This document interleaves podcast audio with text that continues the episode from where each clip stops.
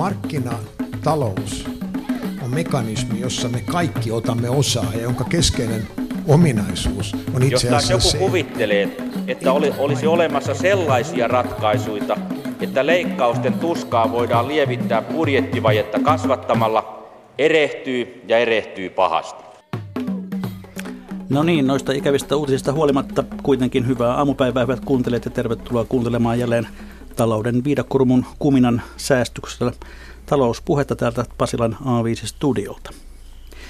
Tiesittekö muuten, että joskus muinoin lokakuun loppupuoli oli aikaa, jolloin saattoi suorastaan painaa rahaa hieman itse kukin. Lokakuun loppupuoli oli muinoin nimittäin tärkeintä oravan metsästysaikaa. Ja mehän muistamme, mihin oravan nahkoja käytettiin ennen kuin raha löysi tiensä tänne Pohjolan perukoille. Muistan, että myös sen, miksi tarinan mukaan oravan nahoista maksuvälineenä sitten luovuttiin. Ongelmaksi alkoi muodostua kuulemma se, että ne tukkivat pajatsot. Mutta se tästä huomon, huonon huumorin osastolta ja mennään tämän päivän aiheeseen. Useilta suunnilta kuulee nykyään vaatimuksen, että suomalaisten olisi entistä paremmin pysyttävä luomaan sellaisia uusia keksintöjä ja oivalluksia, joista oli te, olisi tehtävissä kaupallisia tuotteita. Tuotekehityksestä joku puhuisi vanhanaikaisemmin. Tarvitsemme kuitenkin siis uusia keksintöjä ja, ja tuotteista, josta, jotta syntyy uutta työtä ja uutta toimeentuloa. Tätä toki tehdään yrityksissä ja yksittäisten pelle pelottomien päissä, mutta tänään keskitymme pohtimaan sitä, miten hyvin nykyinen yliopistotutkimus palvelee tätä asiaa ja miten saisimme tehokkaammin tutkimuksen tuloksia kaupallisiksi tuotteiksi. Tämän kysymyksen äärellä olen saanut tänään kolme herraa, joista kukin katsovat tätä asiaa hieman eri näkökulmista. Ja aivan ensimmäiseksi testataan linkkiyhteytämme tuonne Savvoon. Kuopion studiossa pitäisi olla Itä-Suomen yliopiston liiketoiminnan kehittämispäällikkö Mika Raatikainen. Tervetuloa ohjelmaan. Kiitoksia. Miltä siellä Kuopion kääntöpiirikorkeudella tänään näyttää? Minä näen tästä ikkunasta ulos ja siellä ei ole lunta ollenkaan, mutta siinä nollan pinnassa on lämpötila ja tuulee. Mutta ihan kiva, että ei saada vettä. Syksyinen sää. Mm. Ja täällä Pasilan päässä seurassani ovat konsultti Juhani Lahdenperä, tervetuloa. Kiitoksia. Ja Mika Helenius, olet pohtinut näitä kysymyksiä aiemmin muun muassa Aalto-yliopistossa. Tervetuloa. Kiitoksia. Ennen kuin me tartumme arvesta suoraan härkään, niin lienee paikallaan vaihtaa pari sanaa siitä, millaisilla taustoilla tässä istumme. Mika Raatikainen, olet aloittanut tuossa liiketoiminnan kehittämispäällikön tehtävässä muutama kuukausi sitten, mutta millainen on taustasi sitä ennen? Minä olen toiminut tuolla Itä-Suomen yliopistossa nyt seitsemän vuotta ja ollut semmoisessa kuin ympäristöinformatiikan tutkimusryhmässä tutkimuspäällikkönä. Ja sitä ennen minä olen ollut sitten myymäläpäällikkönä työvaatemyymälässä ja, ja yrittäjänä 14 vuotta tekstiilialalla ja tietotekniikan myyntimiehenä ennen sitä, että monenlaista tehtävää kerennyt tekemään. Kokemusta on niin tieteellisestä työstä kuin, kuin ihan bisneksestä. Kyllä. No Juhani Lahdenperä, sinulle toiminut sekä yrittäjänä että vielä yliopistolaitoksen palveluksessa ja nytkin teet molempia rinta rinnan. Minkälainen sinun historia sen noin suurin piirtein No lyhykäisyydessä niin mä oon äh, biokemistiksi valmistunut Oulun yliopistolta ja, ja sen jälkeen ollut, ollut teollisuuden palveluksessa ja sitten, sitten äh, Helsingin yliopistolla muun muassa niin syöpätutkimuksessa äh, mukana Jussi Taipaleen tutkimusryhmässä ja siellä mun tehtävänä oli pyörittää tämmöistä tehoseulontayksikköä. Ja sen jälkeen mä oon ollut kahdessa eri startup-yhtiössä toimitusjohtajana, kunnes, kunnes tuota, perheeseen syntyi esikoinen ja pääti downshiftata niin sanotusti ja perustaa tämän konsulttitoiminnan. Ja tämän konsulttitoiminnan niin liiketoimintamallina on ehkä vähän erikoinen, että, että me tehdään toimeksiantoja sekä tämän mun yrityksen kautta, joka on nimi on Biotech Startup Management, että sitten me ollaan toisen osakkaan kanssa tehty suoria työsopimuksia eri, eri tutkimusinstituutteihin. Näin. No mikä Helen, minkälaisia tehtävistä sinun kokemuksesi ovat peräisin, kun puhutaan tästä teidän maailman ja liikemaailman rajapinnasta? No oikeastaan se, että itse olen valmistunut tuolta innovaatioyliopistosta aikoinaan diplomi-insinööriksi, eli lukenut silloin sekä teknisessä korkeakoulussa, kauppakorkeassa ja sitten taideteollisessa korkeakoulussa sekä sitten Ruotsissa ja Saksassa. Tehnyt sen jälkeen yritysten tuotekehityksen ja kaupallistamisen kanssa noin 15 vuotta töitä ja toiminut yrittäjänä 10 vuotta. Loin kasvuyrityksen, joka – palkittiin Euroopan tasolla yhtenä tämmöisenä nopeiten kasvavana gaselliyrityksenä yli 10 vuotta. Sen jälkeen sitten 10 vuotta oikeastaan meni tuossa yliopistojen, koulutuksen ja elinkeinoelämän välisessä yhteistyön kehittämisessä tämmöisen 30 eurooppalaisen yliopiston verkoston näkökulmasta, kun se luotiin ja sitten samalla oikeastaan päätynyt tässä viime vuodet mukana olemaan EU-komission tasolla kehittämään sellaista mallia, jolla me saataisiin paremmin luotua uutta elinkeinoelämää ja, ja uutta, uusteollistettua myös Eurooppaa laajemmin. Aivan. Hyvät kuuntelijat, muistutan teitä myöskin lähetysikkunastamme, jossa voi lopettaa keskustelun tuosta uutislähetyksestä ja, ja siirtyä kommentoimaan tämän ohjelman aiheita. Löydätte tämän lähetysikkunan Yle Radio 1 nettisivuilta. Sen kautta voitte siis osallistua keskusteluun, lähettää kommentteja ja mahdollisia kysymyksiänne. Keskustelu käyköön vilkkana siellä netissä, mutta parhaat palat poimitaan myös tänne radioaloille ohjelman loppupuolella totuttuun tapaan. Pohditaan aluksi ihan yleisesti sitä, että kuinka hyviä me suomalaiset ylipäätään olemme saattamaan ideoita ja innovaatioita tuotteeksi. Minkälaisen kokonaisarvion te suomalaisesta osaamisesta tällä sektorilla annatte? Mika Helajus. No mun tämmöinen lempikommentti on se, että Suomi tutkii, myytävää ei synny. Ja kun katsotaan näitä meidän kansantalouden lukuja, niin kyllähän meillä aikamoinen ongelma on sen tulovirran muodostamisena. Kuluja on kyllä – ja, ja se on ehkä tämä iso ongelma ja kansakunta on oikeastaan siirtynyt sellaiseen tilaan. Me olimme vielä yli kymmenen vuotta niin sanottu hyvin menestyvä, kehittynyt talous ja nyt me ollaan sitten downshiftattu itsemme kyllä kehittyväksi taloudeksi. Meillä on edelleen kaikki nämä kehittyneen talouden rakenteet ja politiikka käytössä ja, ja meidän olisi kyllä tarve ottaa ihan uuden tyyppinen poliittinen ja, ja päätöksenteon ja ohjausmallit käyttöön nimenomaan kehittyvän talouden ja uusteollistamisen näkökulmasta. Juhani Lahdenperä. Tuota, mun on helppo, helppo yhtyä tuohon näkemykseen, että ö, ottaen huomioon, kuinka paljon esimerkiksi life science-alalle investoidaan tutkimukseen ja, ja varhaisiin kaupallistamisprojekteihin, niin näistä valitettavan ö, selvästi näkee, että, että siellä on erittäin alhainen niin kuin, tuottavuus niille investoinneille. Ja minun mielestäni niin, Suomen valtionjohto on, on ihan hyvin lähtenyt ohjaamaan tätä tilannetta siihen suuntaan, että pyritään saamaan näitä uusia keksintöjä ja innovaatioita sinne kaupallistamisprosesseihin, jonka kautta me sitten pystytään, pystytään niin kehittämään tätä Suomen taloutta eteenpäin. Mika Raatikainen, miltä se asia näyttää sieltä Itä-Suomen yliopiston näkökulmasta? No kyllä siinä parantamisen varaa on niiden tutkimustulosten kaupallistamisessa ja minä näkisin tässä myös yhteyden sitten siihen eurooppalaisen tutkimusrahoituksen saamiseen, että tuota, siinäkään suomalaiset eivät pärjää erittäin hyvin muun muassa ruotsalaisiin verrattuna. Ja, ja nämä kaksi asiaa pitäisi yhdistää, että tuota, saataisiin paremmin sitä tutkimusrahoitusta yhteistyössä yritysten kanssa – ja se, se edesauttaisi sitä vaikuttavuutta ja näin se edesauttaisi myös sitä, että se tutkimusrahoitus pystytään saamaan e, eikä tuota, tehdä vain pelkkiä hakemuksia.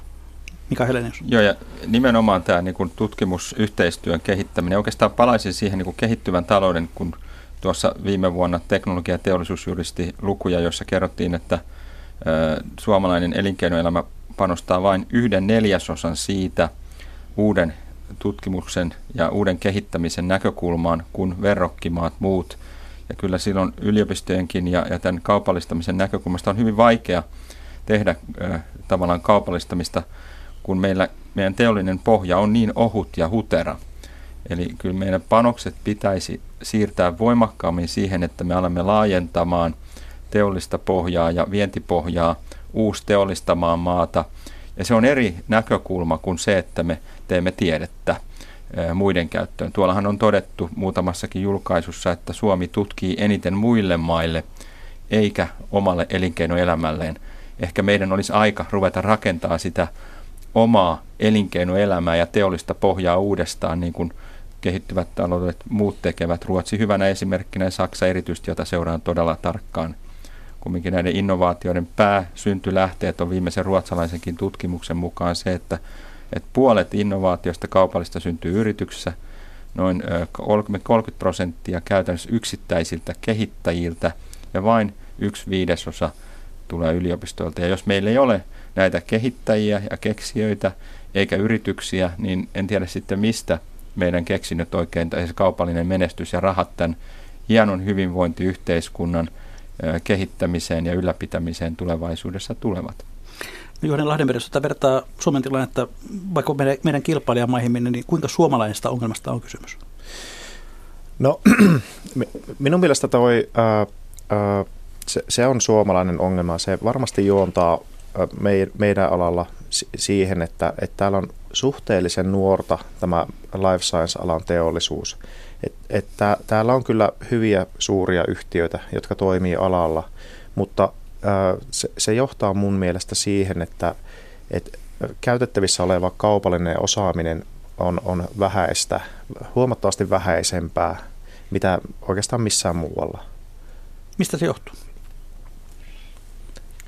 Mika Helenius? No oikeastaan me luulen, että meillä on niin kuin, me ollaan siirrytty, me ei ymmärretä tavallaan mihin, mihin osaan osaamista ja koulutusjärjestelmää kaupallinen osaaminen pitäisi integroida. Kaupallinen osaaminen tässä modernissa teknologisessa ja, ja vaikeasti ja monimutkaisesti kehittyvässä maailmassa on osa niitä oppialoja. Se ei ole välttämättä erillinen oppiala. Tämän päivän tuotekehityksestä jo puolet on käytännössä kaupallistamista – ja jos meillä on siiloutettu meidän koulutusjärjestelmä ja tutkimusjärjestelmä, että kaupallistaminen ja, ja tutkiminen, tutkiminen ja kehittäminen tapahtuvat eri osissa, niin meillä ei synny sitä yhteisymmärrystä ihmisten välillä, että missä osissa meidän pitäisi kaupallistaakin. Me ollaan muututtu insinöörikansasta tiedemieskansaksi, jossa teoreettinen tiede käytännössä vaan tuottaa tietoa, niin kuin valtionhallintokin kaiken näköisiä raportteja, mutta taidot ja kyvyt kaupallistaa ja rakentaa jotain uutta, joka menestyy maailmalla, niin on käytännössä hävinnyt maasta. Mika Raatikainen, sanoit aiemmin, että yksi ongelma saattaa olla se, että yliopistoissa opetukseen ja tutkimukseen on selkeät indikaattorit, joilla niitä arvioidaan, mutta erityistä yhteiskunnallisen vaikuttavuuden indikaattoreita niitä ei ole. Näkyykö tämä siinä, että miten yliopiston toiminta suuntautuu? Kyllä, kyllä se varmaankin näkyy, että tuota, sitähän ihmiset tekevät, mitä mitataan ja mistä raportoidaan ja palkitaan tai rangaistaan. Ja, ja tota, nyt kun tähän yhteiskunnallisen vaikuttavuuden, minkä osatekijä sitten on tämä, tämä tota, tutkimustulosten kaupallistaminen, niin sitä ei seurata, niin se nähdään tavallaan niin kuin ylimääräisenä työkuormana, ei, ei, ei tärkeänä asiana, osana työtä. Sitten mä vielä nostasin yhden asian tuohon, mitä Mika Helenius sanoi kanssa, niin se, se kaupallistaminen, joillekin se on vähän sitä, että, että kuulostaa, että siinä myy sielunsa ja, ja että sillä olisi vaikutusta tutkimuksen sisältöön. Mutta kyllä se pitäisi olla niin kuin yliopistojen strategiassa, kokonaistoiminnassa kaikkia koskettavaa, eikä vain jossain siellä tutkimuksen loppupäässä – Juhani Lahdenperä. Joo, tuossa itse asiassa haluan, haluan tarttua tuohon, että et kaupallistaminen nähdään niin kuin pakollisena pahana tai, tai jopa pahana asiana, niin, niin tuota, sen, sen muistan omista tutkija-ajoista. Mä oon siis ollut, saanut olla tutkijana muutamissa yliopistoissa historia-aikana ja kyllä valitettavasti siellä oli nähtävissä tällaista kulttuuria, että ensinnäkin ylipäätään kaupallistamistoiminta – nähtiin kielteisenä asiana ja siinä saattoi vaikuttaa se, että tutkijat kokivat, että se ottaa heidän tutkijavapautensa pois. Ja mitä liittyy tuohon koulutukseen, niin ää, ensinnäkin ää, life science-alalla on hyvin, hyvin paljon työttömiä ja se nyt to, osittain johtuu siitä, että meitä on pikkusen koulutettu liikaa akateemisiin tarpeisiin, mutta sitten näillä henkilöillä ei minun käsityksen mukaan ole ole tuota, valmiuksia mennä yrityksiin töihin tai perustaa yrityksiä, eli tämmöinen vankka yrittäjyyskoulutuspohja niin kuin puuttuu meidän toimialalta. Ja, ja tuota, ö, tässä on te, tietyt yliopistot ottanut askelia siihen suuntaan. Esimerkiksi Turussa oli taannoin MBA for PhD ja siellä oli erittäin lahjakkaita nuoria henkilöitä, ketä sain olla opettamassa. Ja Samoin täällä Helsingin yliopistossa on ollut Business Cases-kurssi, jossa on otettu ihan tosielämän yrityskeissejä näiden opiskelijoiden ratkottavaksi. Siellä oli viimeisellä kurssilla oli Orionilta muun muassa oli, oli tehtäviä annettu opiskelijoille ratkaistavaksi, jotka on todellisia liiketoiminnan ongelmia, jotka harjoittaa näitä opiskelijoita ajattelemaan liiketoiminnan sääntöjen mukaisesti ja toimimaan projektitiimissä, kuten yrityksessä toimittaisiin.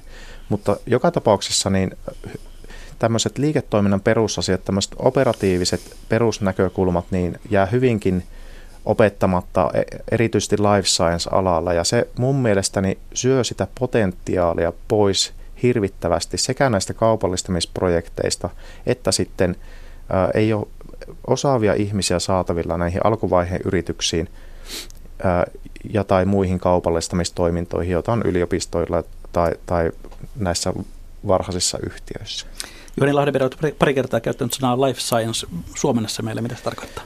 Life science-toimiala, tämä, tämä tuota, tarkoittaa käytännössä sitä. Esimerkiksi siihen kuuluu kaikenlainen syöpätutkimus, ja tässä syöpätutkimusalalla niin, niin, niin voi syntyä esimerkiksi uusia lääkkeitä, lääkinnällisiä laitteita, diagnostiikkamenetelmiä. Eli, eli life science on käytännössä niin tuota, selvittää, kuinka ihmisen tai eläinten elimistä toimii ja, ja, ja pyrkii muuttamaan niitä toimintoja äh, sairaustilanteissa mahdollisesti niin tuota, siten, että et, et potilas pystytään havaitsemaan, äh, mikä indikaatio on kyseessä ja, ja tätä potilasta pystytään hoitamaan. Että, et mä en osaa sitä ehkä paremmin kuvata kuin noin. No tuota, Juhani Lahdenperä, totesit jossakin vaiheessa, että kun katsot tutkijan tasolta tätä, tätä tuota, kaupallistamisongelmaa, että, että usein törmätään myös siihen, että, että oikeastaan tutkija löydettyä jonkun, jonkun keksinnön haluaa suojella se ja pitää itsellään. Käytät semmoistakin termiä kuin tuota, keksinnön kryptinen kuvaaminen tukiorganisaatiolle, että oikeastaan kukaan ei voisi varastaa sitä. Kuinka tavallista tällainen on? Äh, mä oon kohdannut omassa, oma, omassa työhistoriassa tällaiseen tilanteeseen aika monestikin. Jos tutkija saa hyvän idean, häntä monesti hu- voi huolestuttaa, mitä olen, kuullut moni, monta kertaa. Huolestuttaa se, että joku varastaa tämän idean. Ja si- sitten tuota mennään seuraavaan vaiheeseen, eli yliopistossa on tämmöinen keksintöohjeistus, eli tämä keksintö joudutaan kuvaamaan, mahdollinen keksintö joudutaan kuvaamaan eteenpäin organisaatiossa, siitä joudutaan, jättämään keksintöilmoitus, ja siinä kohtaa niin joskus havaitsee ehkä kolmelta taustatekijältään tämmöisen tilanteen, jossa niin kun tätä keksintöä kuvataan hyvinkin kryptisesti eteenpäin. Eli siellä voi olla tämä, että ei haluta menettää tämmöistä riippumattomuutta, ei haluta profiloitua kaupallisena toimijana, jolloin ehkä, ehkä on motivaatiota ää, kuvata tätä ideaa kryptisesti. Toinen ää, tekijä, tekijä voi, voi olla siinä, että, ää, että tämä on, joka mun mielestä on todennäköisesti kaikista suurin tekijä on se, että tämä on tämän tutkijan käyttämää kieltä ja, ja, ja se, se näyttäytyy kryptisenä taas kaupallistavalle taholle, eli, eli tämä kommunikaatiolinkki ei toimi. Ja, ja sitten viimeisimpänä, viimeisimpänä esimerkkinä on nimenomaan tämä, mistä mä, tämä lähti, lähti tämä kommentti liikkeelle, on se, että ei, ei haluta paljastaa jotakin asiaa. Halutaan mieluummin pitää se omissa nyppysissä ja viedä se tieteellisenä tutkimustuloksena julkaistavaksi, jonka myötä äh, mahdollisesti tutkimusryhmä saa äh, huomiota tämmöisillä niin tieteellisillä foorumeilla ja tutkimusrahoitusta kerättyä paremmin omalle tutkimukselle. No Mika Raatikainen sille Kuopiossa, oletko Itä-Suomen yliopistossa törmännyt tällaisiin ilmiöihin, joita tässä Juhani Lahdenperä kuvasi juuri? Olen, eli siinä keksintöilmoitusprosessissa niin tuota, voi olla just tällaista, että, että ajatellaan, että nyt toi yliopisto hyödyntää kaupallisesti sen, mutta se on väärä näkemys siinä mielessä, että kyllä siihen prosessiin aina tarvitaan ne keksintöilmoituksen tehneet tutkijat mukaan ja, ja ei vastentahtoisesti sitä yliopisto halua lähteä niin kuin kaupallistamaan, vaan kyllä se on yhteistyötä. Ja se pitäisi nähdä minusta vielä niin kuin tätä tutkimusrahoituksen ja tutkimuksen edistämisen kannalta positiivisena eikä, eikä tuota vaihtoehtoisena. Niin eräs tunnettu suomalainen tiedemies hieman kärjesti erässä esiintymisessään, että kuulkaahan te siellä elinkeinoelämässä, perustutkimus on tuottanut teille jo esimerkiksi sähkön, joten itse asiassa elinkeinoelämä on vieläkin yliopistoväelle tai tutkijoille ennemminkin velkaa. Onko tämä kovinkin tavallista ajattelua yliopistossa, Mika Helenius?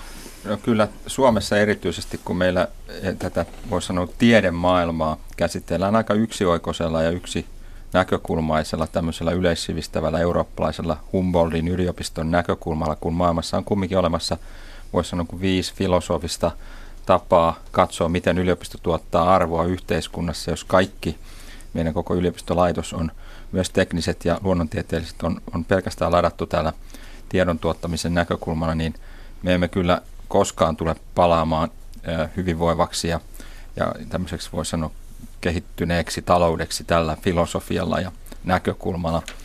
Pikemminkin meidän pitäisi ymmärtää, että meidän yliopistojärjestelmään pitäisi luodostaa useampia yliopistoja lisää, joilla on sitten erilaisia tehtäviä. Maailmalla on esimerkkejä Pohjois-Amerikasta yliopistoista, jotka on voittanut teknologisen kehittämisen kaikki kilpailut, niin he ovat 35-40 vuoteen tehnyt tutkimusta, ei ole tutkimusmittareita, kun yliopiston tavoitteena on ollut nimenomaan yhteiskunnan taloudellinen ja hyvinvointimenestys, uusien teollisuusalojen luominen, uusi teollistaminen, mutta kun nämä näkökulmat Suomessa eivät saa olla keskusteluissa, kun käydään tästä sivistyskautta Humboldtilaisesta vain tietoa tuottavasta, hyvin vanhakantoisesta, joka on tarpeellinen. Me tarvitaan sitä myös mutta tämä tasapaino uudessa teknologistuvassa maailmassa, jossa talouskasvu syntyy tämän uuden tekniikan ja innovaatioiden kehittämisestä, josta saadaan sitten resursseja myös siihen yleissivistäväänkin ja erittäin arvokkaaseen ja tärkeäseen koulutukseen, jossa meillä on pitkät perinteet.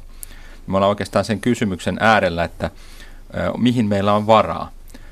Kansakunta velkaantuu kovaa vauhtia, ollaan painuttu kehittyväksi taloudeksi, teollinen pohja on kaiken datan mukaan äärettömän kapea. Me yritetään kumminkin perustella sitä tavallaan jopa valehtelemalla kansalle, että, että kaikki on hyvin, meillä on erittäin hyvin, on sporadisia ilmiöitä, se pohja on oikeasti todella kapea. Ja sen takia me tarvittaisiin ihan toisen tyyppinen tämmöinen uusi teollistamisen ja kehittyvän talouden talouspolitiikan näkökulma. Ja olisin ehkä palannut tähän, niin kuin tässä on analysoitu pääkaupunkiseudullakin tutkimushankkeita 2011-2015 välillä, niin käytännössä 90 prosenttia tutkimushankkeista oli no use innovaatiokehittämismielestä 7 prosenttia käytännössä jonkun asteista teknistä aihiota ja 3 prosenttia vain käytännössä kaupallistettavissa kahden kolmen vuoden sisällä. Ja sitten toisaalta meiltä puuttuu tämmöinen niin kuin, yliopistojen niitä keksintö- ja, ja tutkimushankkeita tukevat tämmöiset kiihdyttämö factorit. Mä löysin suoraan Suomeen, meiltä puuttuu biofactory, meiltä puuttuu tämmöinen life science factory, meiltä puuttuu materiaalifactory. Ja nämä on kumminkin sellaisia tavallaan kiihdyttämöitä, katapultteja, joiden avulla niitä tutkijoita voitaisiin tukea käytännössä niiden hyvin varhaisen vaiheen ideoiden saattamisessa lähemmäksi sitä kaupallista menestystä. Mutta nämä tietysti vaatii omanlaatuisia ja oikean tyyppisiä resursseja ja osaajia, joita tämänhetkinen yliopisto-urajärjestelmä ja, ura- ja, ja henkilöarvostusjärjestelmät ei millään tavalla tue tällä hetkellä. Juhani Lahdenperä. Kiitoksia tuosta. Mä mielellään jatkan tuosta, koska toi istuu munkin näkemyksiin erittäin, erittäin hienosti. Että, ja tuossa tuli kommentoitua tuota tutkijan näkökulmasta tuota asiaa, niin he eivät suinkaan ole tämän niin kuin, asian kanssa se, se ns. Niin kuin, probleema, koska mä itse näen sen, että tämä, nimenomaan tämä tukitoiminnot on, on niin kuin keskeisessä roolissa siinä, että kuinka hyvin ää, me, me, me ymmärretään tutkijan lähe, näkökulmia. Me pystytään ää, auttamaan tutkijaa tässä kaupallistamisprosessin käynnistymisessä, mutta jos tutkija pysyy skeptisenä, niin siellä on jarrut päällä. Ja, ja, ja tuota, mä näkisin, että se on nimenomaan ää, johtuu siitä, että nämä tukitoiminnot ei ole riittävän ammattitaitoisia, siellä ei ole riittävän nopeita resursseja, jolloin tämä tutkijan niin kuin julkaisutoiminta oleellisesti viivästyy ja tämä, jopa tämä kaupallistamisprosessi voi alkaa hankaloittaa hänen tutkimustoimintaansa, jolloin nämä, nämä tukiprosessit, kaupallistamisprosessit pitää tehdä asiakasnäkökulmasta hyvin toimiviksi. Ja tämä mun mielestä avaa keskeiset lukot tutkijoiden mielestä antaa näitä ideoita eteenpäin ja se, se, nämä hyötynäkökulmat nousee silloin päällimmäiseksi, eli sieltä voi noussa teollista yhteistyötä, sieltä voi noussa ä, esimerkiksi tätä Tekesin tutlirahoitusta, joka on kaupallistamisrahoitusta ja, ja, ja niin edelleen. Ja sieltä tämä tutkija varmasti näkee sen, että jos minä saatan tämän keksinnön ja se joskus auttaa potilaita, niin tämä on varmasti suurin tavoite, mitä kukin tutkija voi ikinä omallaan työllään niin kuin life science-alueella saavuttaa, että joku hyötyi konkreettisesti minun tekemästä tutkimuksesta. Kohtaan on puheenvuoron Kuopio, mutta mikä Helenos? Joo, lyhy- lyhyesti tähän. Kaupallistaminen ja se voisi sanoa niin kuin linkittämisen kehittäminen ei ole tukitoiminto. Ja tämän sanan käyttö on juuri se suuri yksi suomalainen tiedeyhteisön ongelma. Niin kauan kuin tiedeyhteisö ei arvosta sitä yhdessä tekemistä ja tasa-arvoa siinä arvoketjussa, niin meidän teollinen, teollistaminen ja kaupallinen kehitys ei tule menemään eteenpäin. Ne on tasavertaisia, toisistaan riippuvia osia osana arvoketjua, jossa toinen on toisesta riippuva. No niin, Mika Raatikainen Kuopiossa, haluatko kommentoida tätä äskeistä? Haluan. hyvä. Tuota, nimenomaan tuli Eli minähän kuulun tähän tukihenkilöstöön ja meillä on nyt just tehtävänä tämä meidän sisäisen prosessin kehittäminen siten, että se paremmin palvelisi tutkijoita. Ja, ja, mutta monesti nähdään myös semmoinen asenne, että, että tämmöisessä monialassa yliopistossa on tarkoitus kun se on tiedeyliopisto, niin tehdä todellakin tiedettä ja ei, ei tuota, tuo soveltava tutkimus ole varsinaisesti meidän tehtävämme, vaan se kuuluu ammattikorkeakouluille. No, no minä haluaisin niin kuin, kehittää tätä, tätä tiedeyliopiston ja ammattikorkeakoulujen yhteistyötä ja meillä ollaan sitä viemässä muun muassa siihen suuntaan, että, että olisi näitä yhteisiä resursseja, yhteinen näkemys siitä, koska mä näen, että, että tuota, ammattikorkeakouluilla on läheisempi suhde ö, elinkeinoelämään sen soveltavan tutkimuksen kautta ja meillä, meillä olisi tiedeyliopistossa nyt tällä puolella kehitettävä. Me tarvitaan niitä yhteistyökumppaneita. Niin, liiketoiminnan kehittämispäällikkö Mika Raatikainen aloitit tehtävässä ensimmäinen heinäkuuta, eli takana on nelisen kuukautta. Tarkkaan ottaen, mitä sinut on palkattu tekemään?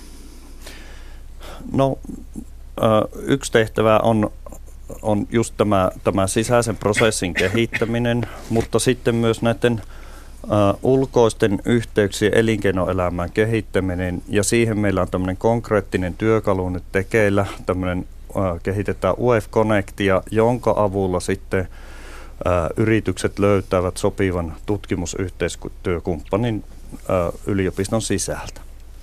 No mitä uskot, miten tämä projekti, jota vedät, tulee muuttamaan toimintatapoja Itä-Suomen yliopistossa? No ei varmasti ihan hetkessä, mutta, mutta se jo, jo pelkästään se sisällön kerääminen, tutkijoiden ää, kuvaukset, tutkimusryhmien kuvaukset ää, siitä, mitä he tekevät avainsanoineen ja osaamisalueineen, niin tämä tuntuu olevan iso tehtävä, mutta sitä viiään koko ajan eteenpäin. No mill, mitä arvelet, milloin pitäisi näkyä jotain konkreettisia tuloksia? Öö, ensi vuoden alussa. Ja onko teillä joku keino sitten, millä myöskin mittaatte tuloksia? No niistä indikaattoreista ei ole vielä päätetty, mutta niitä myös tässä prosessin kehittämisessä mietitään. No herrat, täällä Helsingin päässä, onko Itä-Suomen yliopisto nähdäksenne oikealla tiellä?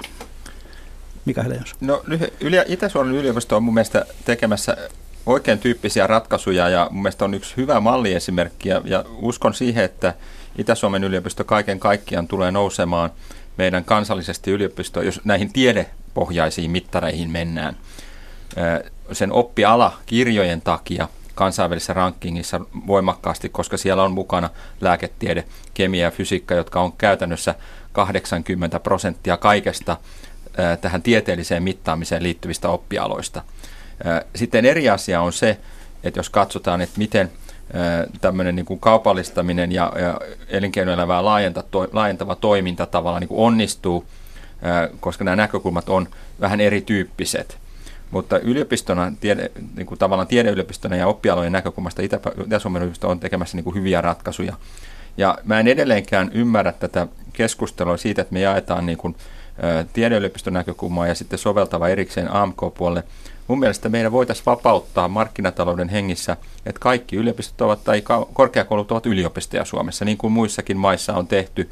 Kilpailu lisäisi varmaan kykyjä, ketkä pystyy saamaan tuloksia ja mitta- mittaamaan tavallaan niin tämä jako kahteen on mun mielestä historiallinen ja siitä pitäisi luopua. Ja luodaan tähän maahan jokaiseen maakuntaan maakunta yliopisto, joka on vahva kilpailu.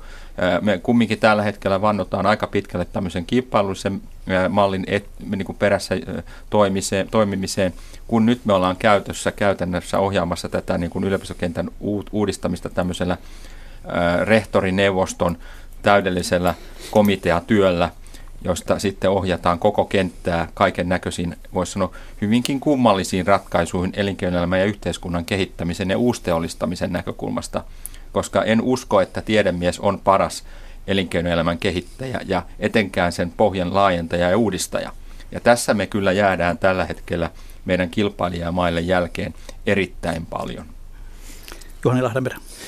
Tuota, halusin ottaa kantaa tuohon, tuohon Itä-Suomen yliopiston ja muissakin yliopistossa nähtyyn kehityskulkuun.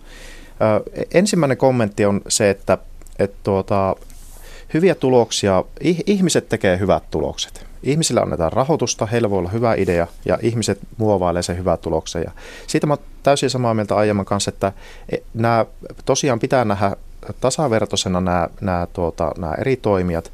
Ja tietysti tutkija, jos hänellä on, mä, mä palaan siihen sen verran, että tutkija näkee tämän ehkä skeptisenä, joten, joten hänen pitää saavuttaa luo, luottamus sen tukiorganisaatio, että hän voi ajasta asiaa eteenpäin. Ja, ja, ja nyt jos katsotaan tältä kannalta sitä, että millainen on ideaalinen ää, ää, organisaatio tässä kaupallistamistoiminnassa, niin, niin, niin me, meidän alalla korostuu alan moni, aika monimutkaisen luonteen vuodesta, en, en osaa sanoa muista aloista, mutta omalta alalta kuitenkin.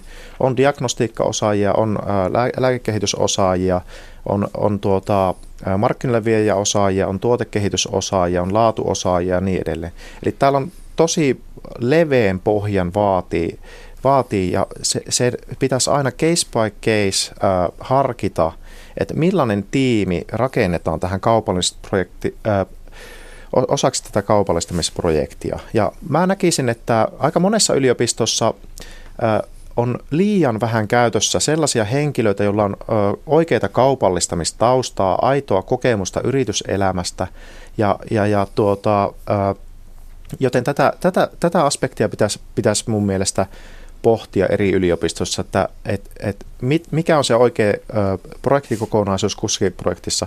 Mä arvostan prosessien kehittämistä, Valitettavasti hyvin usein puhutaan tuotekehityksen omaisista projekteista ja niitä, se prosessi, mitä yliopistolla on taas käytössään, ei pitäisi olla liian pitkälle viety. Siellä voi olla kuvauksia hyvistä liiketoiminnan käytänteistä, jotka tukee projektia, mutta mä itse panostasin en, en äärimmäisen tarkkaan kuvattuun prosessiin, vaan nimenomaan niin kuin projektijohtamisen kehittämiseen, asioiden katsomiseen projektien kannalta, millaiset resurssit se kyseinen projekti tarvii, jotta se voisi parhaalla mahdollisella tavalla menestyä. No hyvät herrat, rohkenetteko sanoa, että millä alalla tai jopa, että missä yliopistossa Suomessa kaupallistaminen toimii parhaiten? Juhani Lahdenperä. Tuota, mun tietojen mukaan, ne, jotka voi olla puutteellisia, niin Itä-Suomen yliopistossa mä tiedän, siellä on yrittäjätaustaisia ihmisiä innovaatiotoiminnoissa mukana. Se toimii minun mielestä hienosti, onnittelut sinne. Ja toinen, missä se toimii minun mielestä tosi hienosti, on Tampereen yliopistossa. Siellä on hyvin, hyvin monipuolinen osaamispohja käytettävissä. Ja ehkä, ehkä hiukan yllättäen, mä vasta tuota tapasin Turun ammattikorkeakoulun henkilöitä, ja heilläkin on hyvin leveä pohja osaajia siellä käytössä. Ja on sitten taas resursseista johtuen tai rakenteellisista syistä johtuen on, on sitten korkeakouluja minun tiedossa, en, en viitti luetella niitä tässä, jossa on sitten suppeempaa osaamista tai kevyempää teollista taustaa siellä tiimeissä. Hauska kuulla, että vanha opinahjo Tampereen yliopisto, joka muutti nimensä hiljattain Tampereen yliopistoksi, on mukana listalla. Mikä Helenius? Kyllä mä näkisin tavallaan tämä niin vaikuttavuuden näkökulmasta ja tuloksellisuudesta, niin meidän dynaamisimmat yliopistot tällä hetkellä niin Oulun yliopisto, joka pystyy todella muuntuen, on tukenut alueellista elinkeinoelämän uudistumista ja kehittymistä, on niin kuin omassa luokassaan ja, ja aina tämmöinen heitto, että Oulu selviää kaikissa muutoksissa, kun sen on pakko selvitä. Heillä ei ole sellaista hallinnollista taakkaa tai tieteellistä taakkaa. Sitten toinen tavallaan hyvä esimerkki on, mistä paljon puhutaan tällä hetkellä, on Tampereen tekninen yliopisto, joka läheisyydessä on niin valtava teollinen klusteri ja elinkeinoelämän yhteistyö siinä mielessä ohjauksen näkökulmasta. Ja joka on ja kohta osa sitä Tampereen yliopistoa. On osa Tampereen yliopistoa siinä hienossa näkökulmassa ja siellä on sitten taas lääketieteelliset ja muut, jotka on tärkeitä niin kuin lääketieteen ja muun innovaatiotoiminnan kannalta.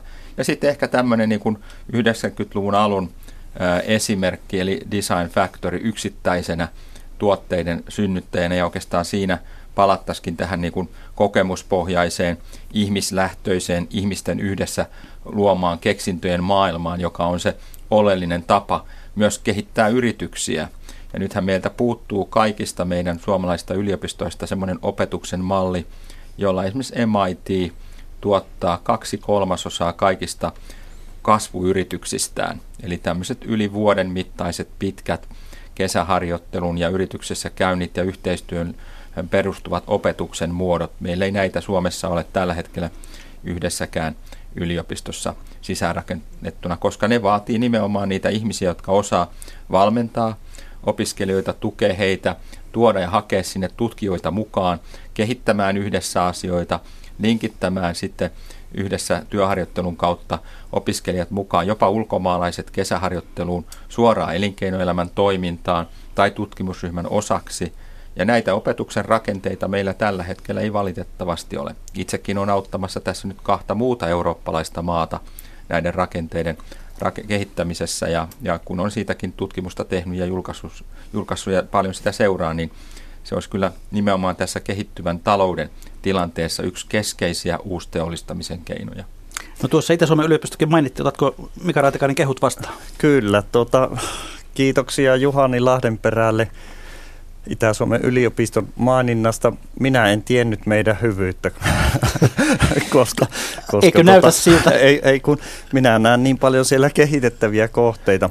Mutta vielä nostasin sitten, että hyvä kun mainitsit tämän tämmöisissä startupeissa, erityisesti tämän tiimin rakentamisen, minä näen sen myös, että siellä tarvitaan hyvin laajapohjaista osaamista ja, ja sitä ei välttämättä aina yliopistotutkijoista löydy, vaan siihen tarvittaisiin myös ammattikorkeakoulun henkilöitä plus sitten ihan ammatillisten opintojen toisen asteen henkilöitä. Ja, ja tuota, tähän vielä nostasin tämän opetus- ja kulttuuriministeriön ehdotus Suomelle Suomi 100 plus, joka oli pari päivää sitten julkistettu, niin siellä on myös tuotu tämä, tämä yliopistojen ja ammattikorkeakoulujen niin kuin yhteinen kehittäminen ja sitten siellä on tällainen lause, että korkeakouluja on vähemmän ja ne ovat vaikuttavampia. Ja tuota, tämähän luotaa vuoteen 2030. Jooni Lahdenperä, sinä olet sanonut joskus, että lopulta siinä vaiheessa, että perustetaan yritys, tämän keksinnön kaupallistamista toteuttamaan, niin kovin usein yritykseen päätyy sellaisia henkilöitä, joilla on hyvin vähän osaamista yrittämisestä. Mitä siitä seuraa? Kyllä, ja äh, haluaisin jatkaa tuosta koulutusaspektista, ja mä olen erittäin paljon samaa mieltä, että, että tämmöinen äh, yrit, että koulutuksen aikana pitäisi olla yrit, yrityksissä harjoittelujaksoja opiskelijoilla. Nyt, nyt tuota, mä omalla toiminnallani, mä itse asiassa aloitin sen jo edellisessä työpaikassa Hermofarmassa. Me järjestettiin tämmöinen business cases for Hermofarma, jolla me ihan niin kuin Helsingin yliopiston opiskelijoilla selvitettiin tiettyjä kaupallistamisaspekteja meidän mahdollisista projekteista. Ja se onnistui oikein hyvin ja mä oon sen jälkeen Helsingin yliopiston kanssa järjestänyt sen kurssin muutaman kerran. Ja, ja, ja siinä on tämmöistä konkreettisesta tavallaan harjoittelun omaisesta tilanteesta kyse. Ja, ja, ja me, me pohdittiin eilen ää, erään erittäin aktiivisen Helsingin yliopiston tutkijan kanssa, joka on ollut järjestämässä muun muassa Biotech täällä. Juteltiin tästä, että miten koulutusta pitäisi muuttaa. Totta kai pitää olla teoriakoulutusta liiketoiminnan puolella, joka on järjestelmällisesti harkittu, että mitä perusasioita siellä opetetaan. Sitten pitää olla tämmöisiä käytännönläheisiä kursseja, mitä tämä Business Cases-kurssi on, ja sitten pitää olla tätä vaihtoa yrityksiin.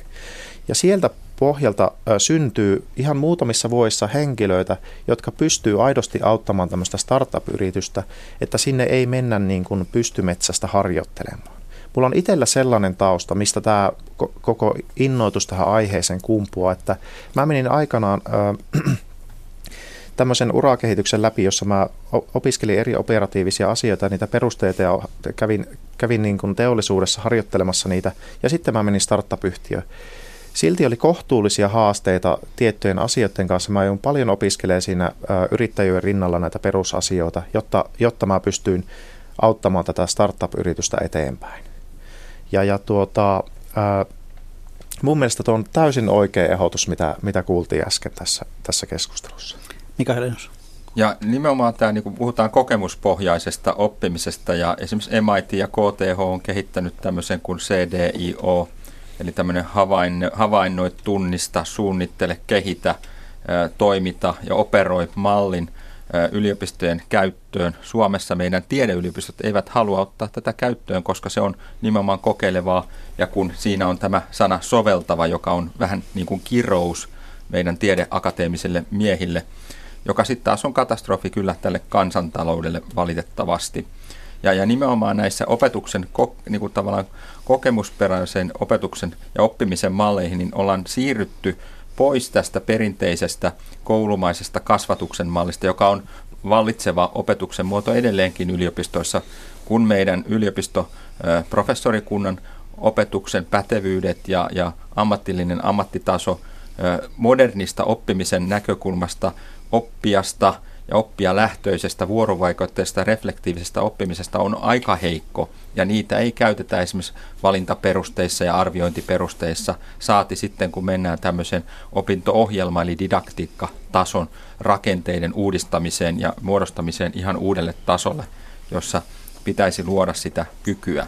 Ja, ja näiden projektikurssien, näistä sanotaan siis projektikursseiksi, tätä kokeilevaa oppimista käytännössä, niin niiden pitäisi olla yli vuoden mittaisia, ja ne ovat nimenomaan käytännössä yrit, yrittäjyysvalmennuksia. Nämä välttämättä ei ole meillä opintojen osana. Ja huonoin esimerkki, mitä tässä nyt valitettavasti täytyy äänenkin sanoa, olin, olin shokkeeraantunut, kuulun, kuulin, että, että Helsingin Metropolitan Politan, tämä hieno autoprojekti, Formula, sähköformula-projekti, ei olekaan osa opintoja, vaan se on vapaaehtoista harrastustoimintaa, Iltakerho. Iltakerho, ja kumminkin siinä käytännössä nimenomaan rakennetaan juuri sellaisia konkreettisia soveltaen ja tietoa integroiden, joka on yksi oppimisen korkeimmista tasoja, tasoista Buelin tai modernin ta, niin kuin oppimisen näkökulmien kautta. Mika Raatikainen, onko siellä Itä-Suomen yliopistossa pohdittu sitä, että, että tutkijakoulutukseen tulisi myös tällainen kaupallinen näkökulma? No kyllä, jatkokoulutuksessa on. Eli tässä tohtorikoulutukseen kuuluu bisneskursseja, mutta kyllä siitä on myös sellaista ajattelua, että se on kauppatieteilijöiden asia, että ei se kaikkia kosketa. Mutta sitten sanoisin vielä yhden eh, tähän, tähän tota eri koulutusasteiden yhdistämiseen, niin Kuopiossa on tällainen Savilahti-projekti, jossa pyritään niin kuin yliopiston, ammattikorkeakoulun ja ammattikoulutuksen toiminnot keskittämään Savilahteen, jonnekka tulisi semmoinen iso osaamiskeskus ja siihen ympärille se houkuttelisi yrityksiä. Eli tällä, tällä pyritään edistämään just sitä yhteistyötä ja eri asteiden harjoittelupaikkojen saantia ja, ja ö, opiskelijoiden työskentelyä niissä yrityksissä. Nyt on pakko mennä siihen vaiheeseen lähetystä. Lyhyesti, mikä Helejos? Vielä itse asiassa tähän, niin kun, pitäisikö meidän jokaisessa yliopiston johtoryhmässä olla entinen kasvuyrittäjä johtoryhmän jäsenenä, nimenomaan tämmöinen kasvun ja kaupallisuuden dekaani, jolla vaadittaisiin se, että hänellä on aito 10 vuoden kokemus yli kahden tai 50 hengen yrityksen johtamisesta ja menestyksestä ilman pääomia esimerkiksi jolloin oikeasti me saataisiin se dynamiikka ja keskustelu myös meidän yritysten tai yliopistojen ja korkeakoulujen johdon sisään. Tämä oli hyvä johdanto siihen, mihin olin menossa, eli, eli korkea aika ryhtyä hakemaan sellaisia rautalankamalleja, ratkaisuja, miten tästä päästään kohti parempaa tulevaisuutta. Ja annetaanko Juhani Lahdenperä vaikka aloittaa? Ö, toi, toi koulutusasia mun mielestä meidän ö, tällä life science-alalla aivan ehdoton edellytys. Me saadaan koulutettuja henkilöitä. Meillä on huippuluokan tiedettä. Se, sen potentiaali pitää saada vapautettua, eli meidän pitäisi pystyä kehittämään tätä tukea tutkijoille sellaiseksi, että ne ideat saadaan sieltä esiin. Ja, ja tuota, hyville ideoille, hyville tiimeille löytyy rahoitusta. Tällä hetkellä rahoitusmarkkina alkuvaiheen yrityksissä Suomessa on hyvin haastava. Monesti me tarvitaan kaksi sijoittajaa, jotta saadaan uusi yritys rahoitettua ja jatkaa toimintoja. Ja, ja tuota, näitä sijoittajia me, tällä meidän alalla on, on ihan kourallinen. Ja Mielenkiintoista kyllä, niin muutamia sijoittajia on omilla instituuteilla, eli VTTllä ja Helsingin yliopistolla, sitten on Jyväskylässä tämmöinen pienempi Prisi-tyyppinen sijoittaja Unifundi.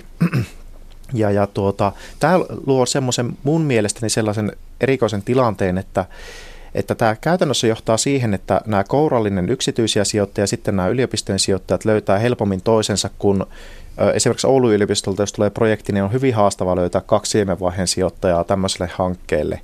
Niin, niin se, se myös osaltaan on, toimii pullon kaulana, että, että tämä, me saataisiin kaikki irti tästä koneistosta. Ja ihan ra- raaka ehdotus siihen, siihen ongelmaan on se, että, että voiko olla, että, että me kansallistettaisiin vaikka tämmöisiä toimintoja, että, että VTT saisi investoida kaikkialle ja Helsingin yliopisto aktiivisemmin katsoisi kaikkia vaihtoehtoja ja niin edelleen. Tai sitten näiden rahoituspohjalta luotaisiin riippumaton investori tai, tai jotain muuta. Tämä aika radikaali ehdotus kyllä. Mika Raatikainen Itä-Suomen yliopistosta rautalankamalli, miten tästä päästään parempaan tulevaisuuteen? No, minä, minä näkisin, että ensinnäkin koulutus ja tutkimus eivät ole toisista erillisiä, vaan nimenomaan ne tukevat toisiaan. Ja, ja, ja siihen kun lisätään se yhteiskunnallinen vaikuttavuus, niin äh, näiden koulutuksen ja tutkimuksen yhdistämisellä sit, niin, niin tuota, päästäisiin parempiin tuloksiin. Eli varo... näin, näin talon sisällä, jos ajattelee. Varotaan sitä savolaista projektia, joka on aloittamista vaille valmis. Mika Helenius, rautalankamalli.